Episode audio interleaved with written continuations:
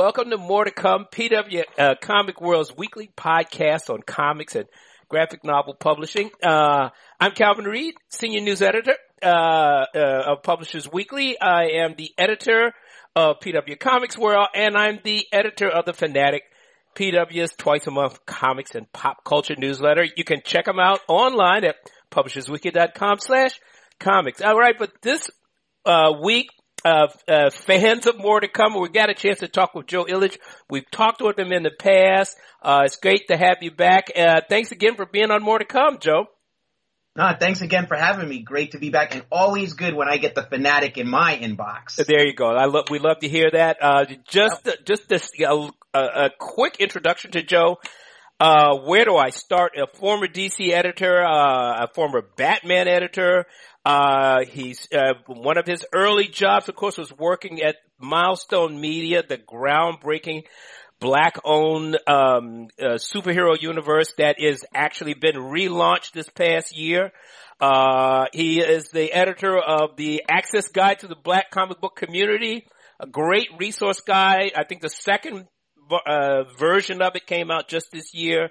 Uh, he's, uh, the, he's a former editor at Lion Forge. The guy has launched whole superhero universes, uh, makes him kind of superhero like himself. Uh, he is an author, uh, MP- MPLS Sound, uh, which kind of looks at the, at Prince and the Minneapolis Sound and a band trying to get it, uh, make it, at a grassroots level. And I'm gonna, we're gonna get to talking to him. This is, the list goes on, but he is also a recent, um, re- recently been named a member of the Comic Book Legal Defense Fund board. Uh, obviously an organization that's going to having, has its work cut out for it now in this new climate of uh, book censorship and book banning. Anyway, thanks again, Joe, uh, for being on the show.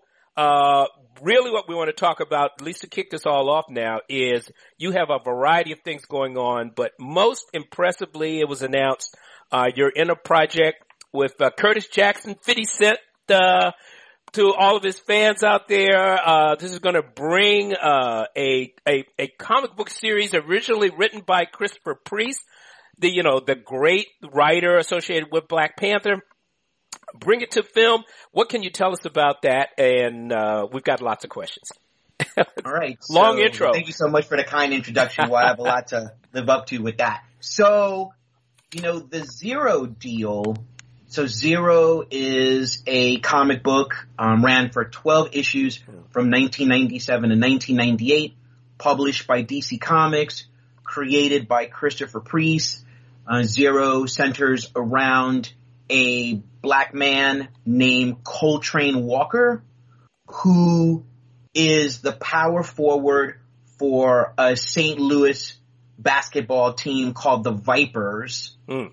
But who he really is, is an assassin named Xero who works for a United States intelligence organization that basically hands out um, missions to close people, to basically eliminate them, knock them off the board, enemies of the state, and they are answerable to the Department of Justice and a federal judge. So zero, and that's X E R and an O with a slash. Sure. Mm-hmm. He is the top closer in this organization. And what makes him particularly unique is that due to state of the art prosthetics, he disguises himself as a Caucasian blonde male with blue eyes so that he can operate in any place in the world because as we know, there are places throughout global society where black men would not be welcome, but where a white man could get to. So as Xero, he wraps himself in this invisibility of another cultural identity.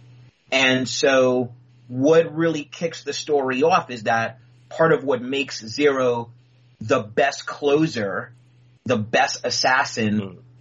is that he's basically heartless, okay. he's very stoic, and he's emotionless.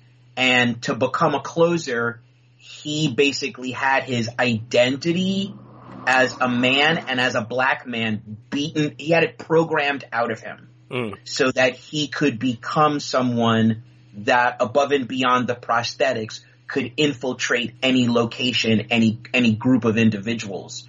And something happens in the first issue of Xero that is basically what creates a crack Mhm. in his steel facade and he begins to have a moral awakening. And he starts to ask the question why. And in having the moral awakening, he starts to have a cultural awakening. And basically, his awakening is the beginning of his demise as Xero, as a closer. And so this story is about the kind of duality that James Baldwin spoke of, that W.E.B. Du Bois spoke of, that kind of duality coming into the present and a crashing of two worlds in a very dramatic fashion. And so this comic book was ahead of its time when it came out in Hmm. 1997. And I've really been an admirer of it ever since. I have all the original issues. That was at a time in my career in between Milestone and DC Comics. And so Xero was really a perfect kind of project for my company. My company is called Illuminous. And what Illuminous is about is it's about the expansion of my personal and career mission, which was basically instilled in me from the milestone founders, which is providing opportunities for everyone to get to tell stories in this fantastic landscape of entertainment. People from different cultural backgrounds, sexual orientations, and just making a contribution towards making a more equal landscape for everybody. And now the world has basically caught up to that mission, right? Hmm. And so the idea of the story of Xero finding a home on a larger landscape past the four color comic book pages was really appealing. And so Let, let me let me just jump in for a second, Joe, because this- Sure, this, is great. sure. You, you've outlined a lot of interesting story paths. I'm sure this is going to be um, uh, uh, because of the, the uh, the way you've described the character. It seems like a lot. There's a lot of different ways uh, he can uh, re reimagine himself as this cracker form. So I can imagine the kind of stories that you're going to be able to tell, particularly under this the uh, umbrella of the um, the double consciousness. I mean, this is a very classic term in uh, black scholarly looking at at black black in- intelligentsia and at black culture. So, I am curious about the uh, the creative team uh, and how this thing came together. As this, which is going to be a live action. How is this going to be streaming? Is it going to be uh, a feature film? How how is it going to play out in in uh, uh, in a new media form? So Xero will be a live action film franchise. That is the way that um, 50 Cent it really envisioned it Mhm. when we made him aware of Xero. And really, this journey started uh, a few years ago in the early inception of what would become Illuminous. And a friend of mine, Erika Alexander, writer, actress, producer, Erika you know, Alexander. multi-hyphenate. Yes, the, Erika yes. Alexander, Pro- and now producer. like, NF, NFT queen, like yes, you know, yes, yes. Erika. Erika's doing it she's all. yes, she's So amazing. I met her some years back. I believe it was at San Diego Comic Con because she and Tony Puryear had introduced Concrete Junk, um, Concrete Park. was It's a fabulous Park, right. book. Concrete Park at Dark Horse Comics. Yes. right? So we met and then we really hit it off instantly and became friends.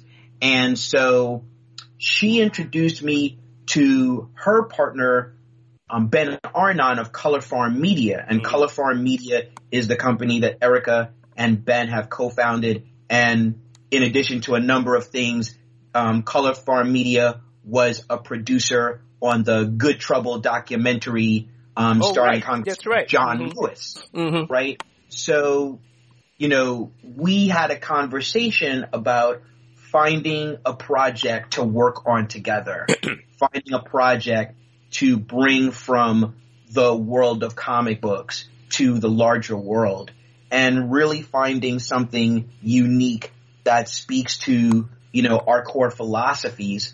And so basically in between the Marvel universe and the DC universe is a near infinity of possibilities of amazing comic book stories. And so I remembered Xero from my earlier years. I, I, I always envisioned it as something that really could be larger. There was a bigger story, just the idea that you could basically take James Bond and James Baldwin and bring them together in this amazing story. Mm-hmm.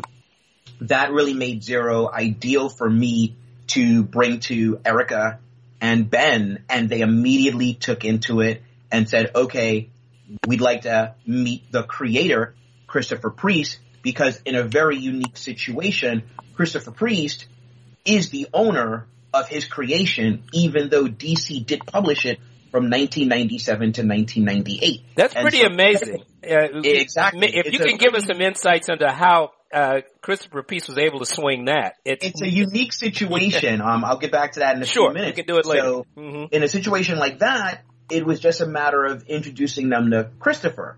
Now, Christopher, I've known him for a few years because he was the first writer that I recruited for the Lion Forge superhero universe Catalyst Prime. Right. When I was creating the writer's room, you know, his amazing work on, on Deathstroke, which was nominated for an Eisner, you know, really mm-hmm.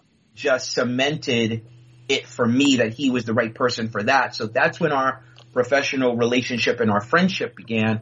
So I reached out to him, told him about Erika and Ben and Color Farm Media and my company in its early days and said, you know, would you like to have a conversation with us about Xero and taking Xero to the next level? And he said yes. The four of us spoke. We were all simpatico and that's when the journey began hmm. in terms of finding the right partner. Who is the partner that would be fearless enough to take on this kind of subject matter because even though, you know, as a society in terms of our entertainment, we have become a bit more progressive since the unfortunate murder of George Floyd, it would be fair to say we still have some miles to walk. Mm-hmm. And so Xero is something that is quite engaging, but to some people might still be a little scary. Sure. But as we know, 50 doesn't know the meaning of the word fear, right? He doesn't. He's, he's gonna do what he's gotta do. Exactly. And when you look at what he's accomplished in television with the Power franchise, mm-hmm. he's, he's basically creating like, he's created a crime fiction universe in television. The way he has a core show that has created spin-offs, it's like he understands that kind of multiple story stream language mm-hmm. and he understands the 360 nature of stories and character and he's not afraid to engage culture and the idea that zero can take you from the streets to like Dubai in an instant mm-hmm. due to the nature of his mission, that kind of world spanning scope and variety is something that really got to him. He really dug it. And also the idea of how, you know, Christopher Priest is a trailblazer in so many ways. And it's interesting because he's really kind of like the Venn diagram mm-hmm. between Marvel and DC, right? Mm-hmm. His run of Black Panther was so seminal that it informed the Black Panther portion of this Marvel Cinematic Universe, mm-hmm. probably more so than any other um, run of Black Panther. And then Christopher also wrote Batman mm-hmm. in addition to many other DC heroes, and he created characters and ideas that really informed Christopher Nolan's Batman trilogy, right? Mm-hmm. So he's really like this amazing Venn diagram that you end with total ownership of his creation. It's amazing. And, I mean, that's so unique and it's also sexy to a guy like 50. like, oh, like we can get the Marvel guy who got the DC comic, but he's the only guy I got to speak to about the rates. And he's got the vision to have the vision to set this up. It's pretty incredible. Exactly. Exactly. So it just really worked out perfectly. And I'm really honored to be a part of it and to be able to help bring the right people together to move this project forward to the point where it's now a reality in progress is really amazing.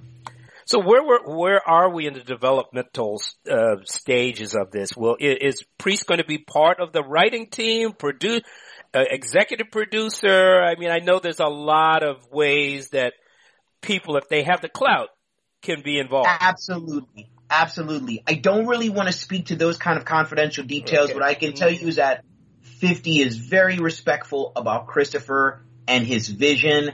And so Christopher will have a major part in this. And, you know, basically we're at the point now where we're at the story point, right? We're at the point where we are all simpatico in what vision, the vision of Xero can be, but now it's the story. So we're at the story point and you know, this is a process, you know, contrary to how things look on social media, making a film is not drop water blockbuster hit, right? Sure.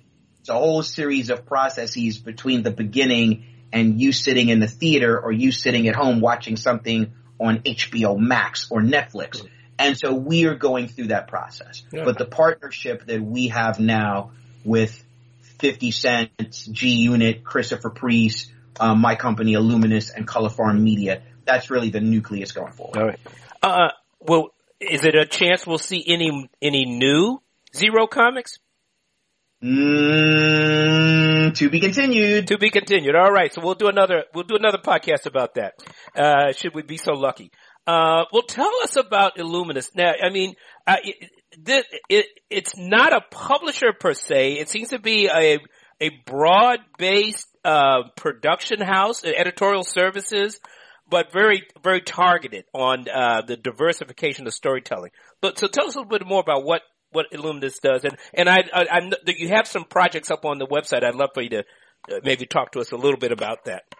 Sure. So there is so Illuminous is primarily a production company, mm-hmm. right? And the production will be in film, television, video games, live action, animation. It does represent a bridge between those media and comic books, mm-hmm. right? And I'm the chief executive officer of the company. Um, the company is a sole ownership company. What we're doing right now is we are finalizing the board of directors that will be part of the company and that will help guide the vision of the company forward and in perpetuity. So you'll be hearing about those people very soon. And, you know, in the context of a publisher, I would say that this is 2022 and the definition of a publisher has expanded. Mm-hmm, without a doubt. A publisher is not necessarily an organization that creates tangible content. A publisher is an organization that creates different types of narrative content and can find partners mm-hmm. who will take the narrative content and put that in tangible form. So that is the kind of publisher that Illuminous is. The same way that we identified zero as being ideal for translation into other media. We will be producing original content. We will be bringing on amazing creators to be co-owners of that content. And that content will see life in digital form and in other forms. And one of the things that we're going to do is we're going to really take the education of this pandemic and what we learned about how creators are treated during the pandemic in terms of equity and in terms of co-ownership. And we're going to see if we can bend the paradigm a little in a way to make Illuminous a magnet for artists to want to co-envision and co-create and co-own original ideas with this company. So that's something we'll be talking about in time too. And to speak to, as you pointed out, my different editorial services, that is actually in a different silo. There is that silo Hmm. that is josephillidge.com. And then there's also that silo that is, is Illuminous. And while they do meet in certain ways, in other ways they're separate. So Sure. Illuminous will not be providing editorial services unless those editorial services also involve um, more creative involvement, profit participation. See. And so those are the kinds of things that we're doing. And to quickly go to some of the projects you saw on the website, well, Xero is 1st Mhm. right? Um, Can I just jump the- in for for a second, and, and- and not to not to interrupt you, because one thing I noticed uh, the projects, because I, I want to continue with you talking about these projects, but one thing Sure. I noticed is that there there seems to be some crowdfunding um, uh, as a strategy involved in it. Obviously, this is this is another transformative platform in the moment right now for all kinds of 100%. content creators. So I just wanted to, to, to, to put that out in front of the listeners. But yes, tell us more about how these projects um, fit into Illuminus's uh, uh, plans going forward. Sure. So one of the original ideas, one of the projects you see on there is called The Dusk. Mm. Um, the Dusk is a comic book uh, crowdfunded by Alex Segura and Elizabeth Little and David Hahn, the creators of The Dusk, and myself. I'm a creative consultant and the editor for publishing on The Dusk and a creative consultant across the board. And you know, Alex reached out to me in the early days of the dusk to be involved because it does look at the Batman paradigm Mm-hmm. through different lens. And Alex is a big fan of Batman. You know, early in my career, I was an editor in the Batman editorial office at DC Comics. And so the idea that this was going to be a Latino male Hmm. um, who is the father of a teenage daughter, and how we were going to look at the question, how do you really stop crime through a different slant really was something that appealed to me. So then I became part of the mix.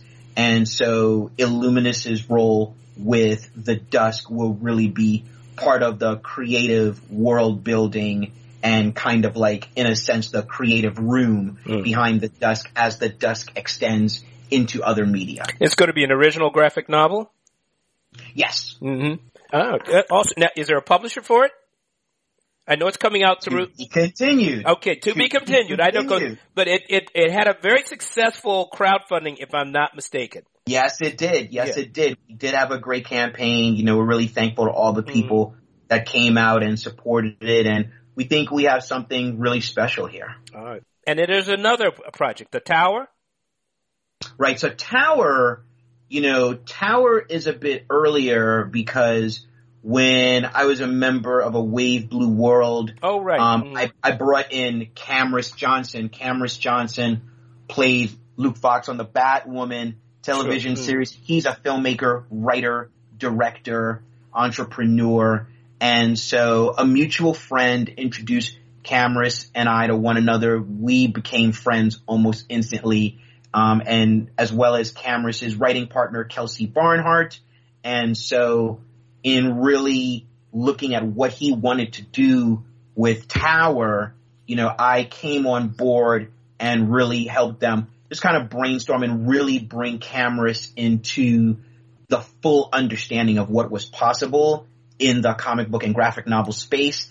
And then I found um, ChrisCross and ChrisCross. Oh, the I, artist? course, Yeah, yeah. Go The- back to the milestone days. Yeah, and veteran artist. is also the artist of Xero. So Yeah, you there you see these through lines that are happening. and um, so you know he came into it, and then it was like okay, everyone started clicking. So it was great to work with Camrus and Kelsey and Cross early on in the early days of Tower, and Camrus and I are looking forward to have our companies work together on some new projects. So basically, you could consider me, I guess, like one of the midwives of Tower okay. and basically that proved um, our creative relationship and friendship. So we're now in conversation about what's the next project that we're going to do together that we can, you know, really fully form and run the road together on. So very excited about that.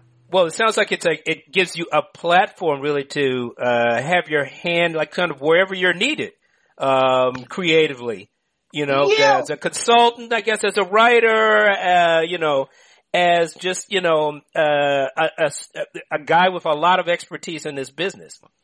Absolutely. Yeah, you know, situations are not one size fits all, right? Mhm. It's really where will be the best place for me? Where will the best place be for Illuminous? And as we start developing our own intellectual properties and rolling them out over the next few years, then it'll be a different type of relationship because we'll be bringing artists on board as co-creators and co-owners.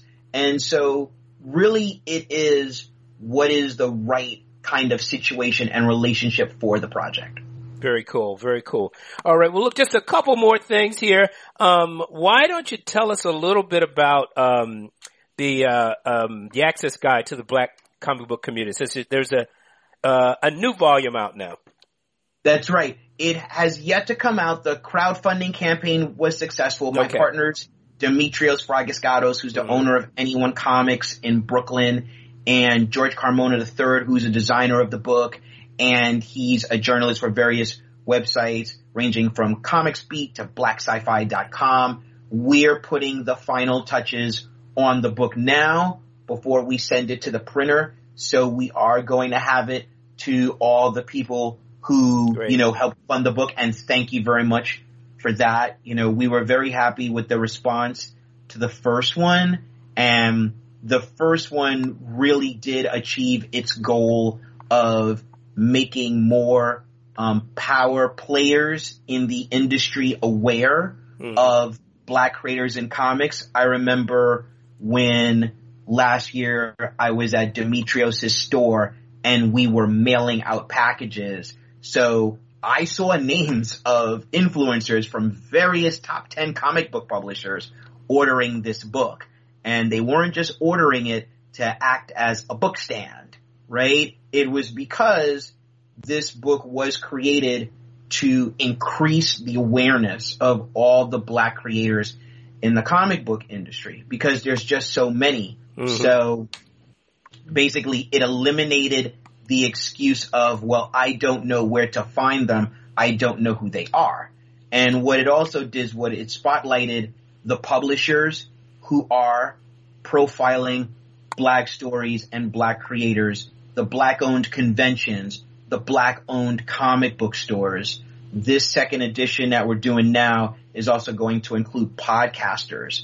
So mm-hmm. it really is Great. a book about the community and about closing the gap between the community and the larger community that wants all these stories, that wants to support black creators and see the diversity of ideas that the community is creating. It's a, it's, it's a real gateway book and we're very proud of it. So we're almost done putting a bow on volume two. Awesome, awesome. Well, I mean, one of the things you you you do, Joe, that's exciting is that you know uh, you seem to fill these gaps. I mean, if you need content, you're working on content.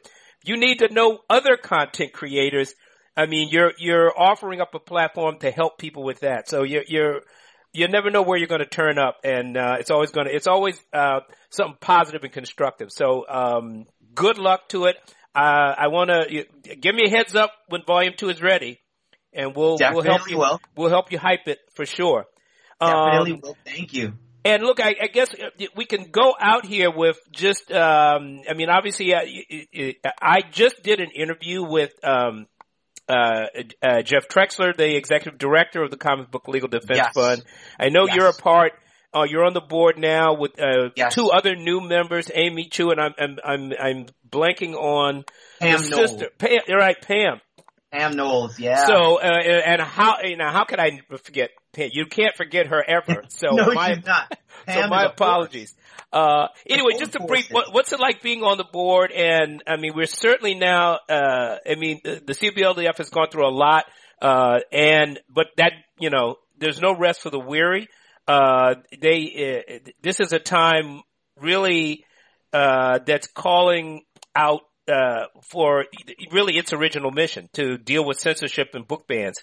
So, right. I mean, I don't know how that affects the board members, uh, but I do have, you know, uh, we have an extensive interview with Jeff, uh, Jeff this up. So anything you'd like to say about working you know, with the CBLDF? Well, it's an honor to be a member of the board. I've known about the CBLDF for almost as long as I've been in comics and the mission, as you pointed out, about really combating censorship and helping to facilitate and guide people on their freedoms when it comes to creating the com- the comic book and graphic novel content.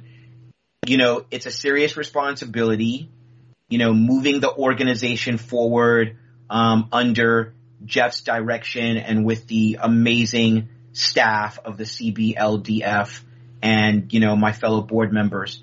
And you're right. Right now, with what's going on with censorship, the assaults on stories from the other, whether they're stories um, of black people that um, everyone wants to, well, not everyone, but a certain group of individuals want to easily um, encapsulate under critical race theory, right? Or yeah. whether it's something like gender queer, or whether it's the work of Raina Telgemeier yeah. The idea of, you know, censorship, keeping these out of libraries, keeping these out of schools, you know, it's as if we're seeing a total reversion to the days of, you know, what was happening with Catcher in the Rye, what mm-hmm. has happened in the past with the burning of books. It's really, it's really a perilous time.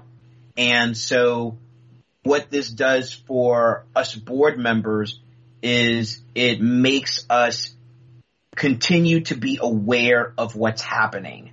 And it's, it's happening at such a fast rate that you almost can't keep up with the developments. But, you know, Jeff has really been great about doing that and informing us of the various developments along with, um, Betsy Gomez, who's one of the mm-hmm. top people at the CBLDF and the whole crew and so this fight has to happen now because the idea of the assault against stories from people with different backgrounds and lifestyles at the time when there is an explosive level of growth of those kinds of stories yes. in the comic book and graphic novel space. Yeah. That kind of timing is not a coincidence. And what it speaks to is the power of these stories in this medium.